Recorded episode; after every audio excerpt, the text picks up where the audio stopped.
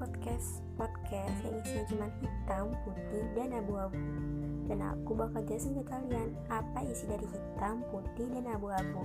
Tugas kalian, kalian cukup untuk mendengarkan karena menjadi pendengar yang baik adalah pilihan yang tepat.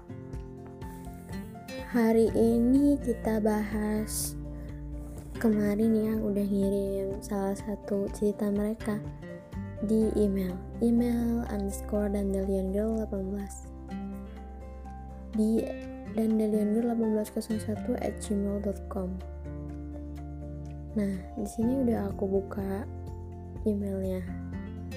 Cuman aku nggak bisa nyebutin siapa yang ngirim karena ini mungkin privasi. Dan ini tuh menurut aku uh, paling bagus dari tiga email yang masuk. Tentang broken home. Katanya gini langsung aja ya. Uh, Hai kak aku bla bla bla bla. Kita sebut ini inisialnya inisialnya hmm, P. Jadi di sini dia ini anak broken home. Anak broken home yang sering banget diajak sama teman-temannya kalau misalnya anak broken home itu katanya menyedihkan.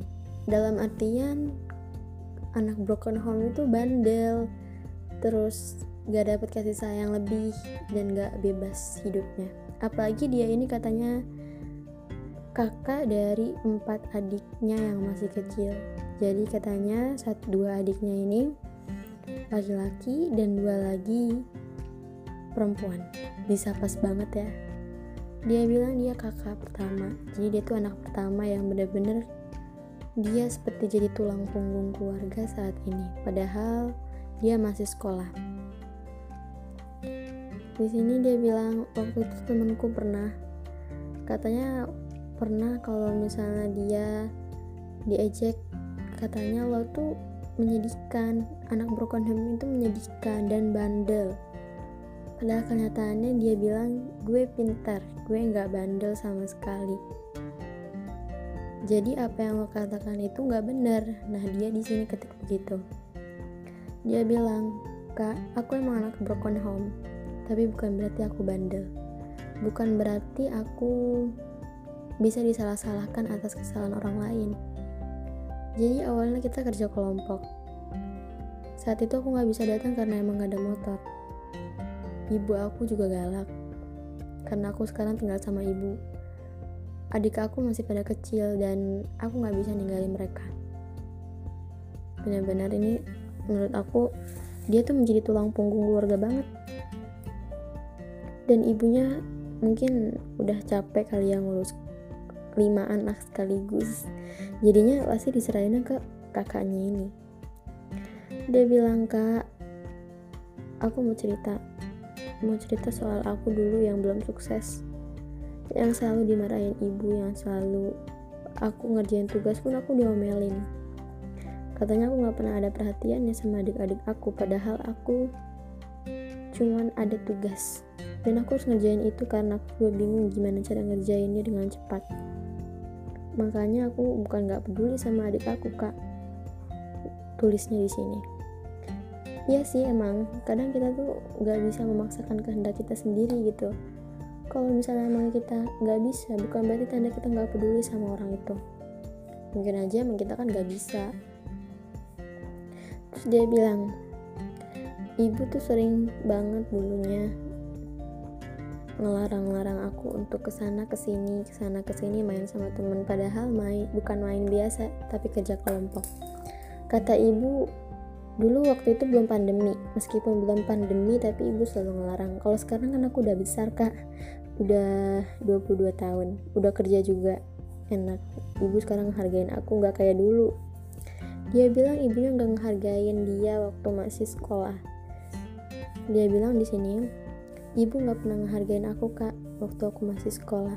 Waktu aku ada tugas ibu bukan ngerti tapi dia malah marah-marahin aku dan bilang kalau aku nggak peduli sama tugas-tugas adikku.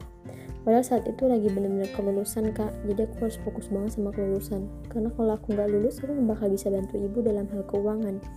Dia bilang gitu. Iya sih benar uh, kita tuh harus fokus sama tugas kita dulu aja gitu kalau apalagi kalau ini lulus sama aku juga aku juga dikit lagi mau lulus dan aku juga punya adik. Pokoknya ini hampir sama deh sama cerita aku cuman ini lebih parah sih. Ya orang tuanya emang gak ngertiin mereka gitu. Di sini dia bilang singkat cerita kak aku sampai diusir dari rumah. Sampai disuruh nggak boleh makan di rumah gara-gara aku nggak peduli sama adikku. Itu puncak masalahnya. Habis itu aku berusaha lulus habis itu ibu seneng karena aku lulus. Ibu tuh moodnya gampang banget berubah-ubah kak. Dia bilang gitu. Ditulis di sini ya begitunya. Terus emang bener sih mood orang tua tuh kadang berubah-ubah banget gitu cepet.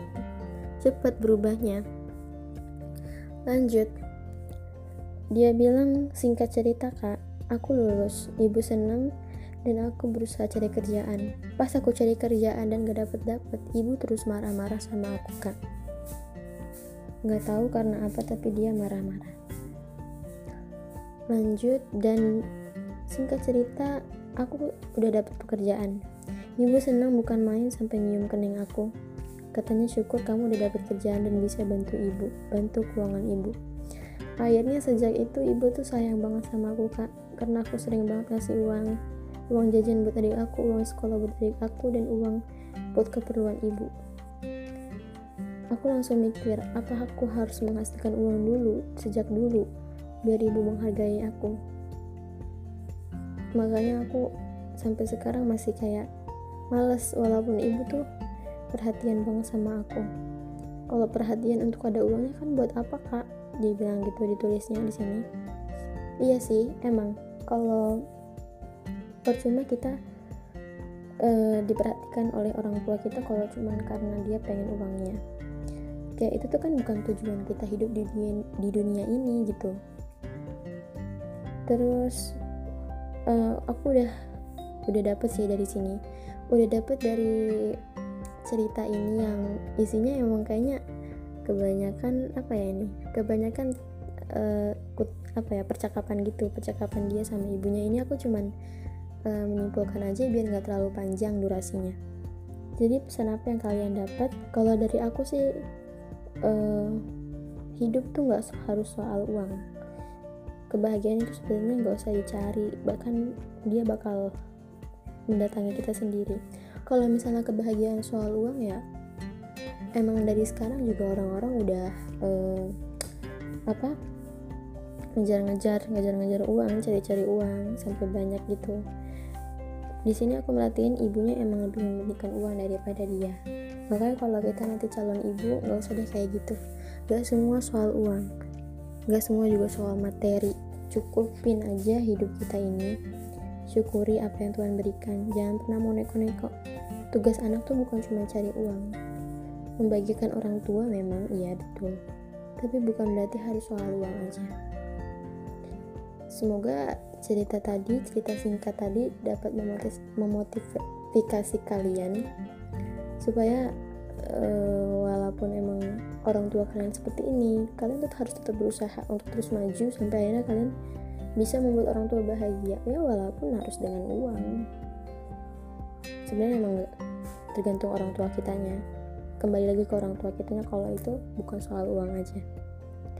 Oke okay guys, terima kasih udah dengerin podcast ini. Karena apa? Karena menjadi menjadi pendengar yang baik adalah pilihan yang tepat. Oke jadi buat kalian yang mau kirim cerita kalian lagi bisa kirim ke at underscore dan delion girl 18 di Instagram atau bisa langsung ke email dan delion girl 1801 at gmail.com aku tunggu cerita menarik kalian. Dadah! thank you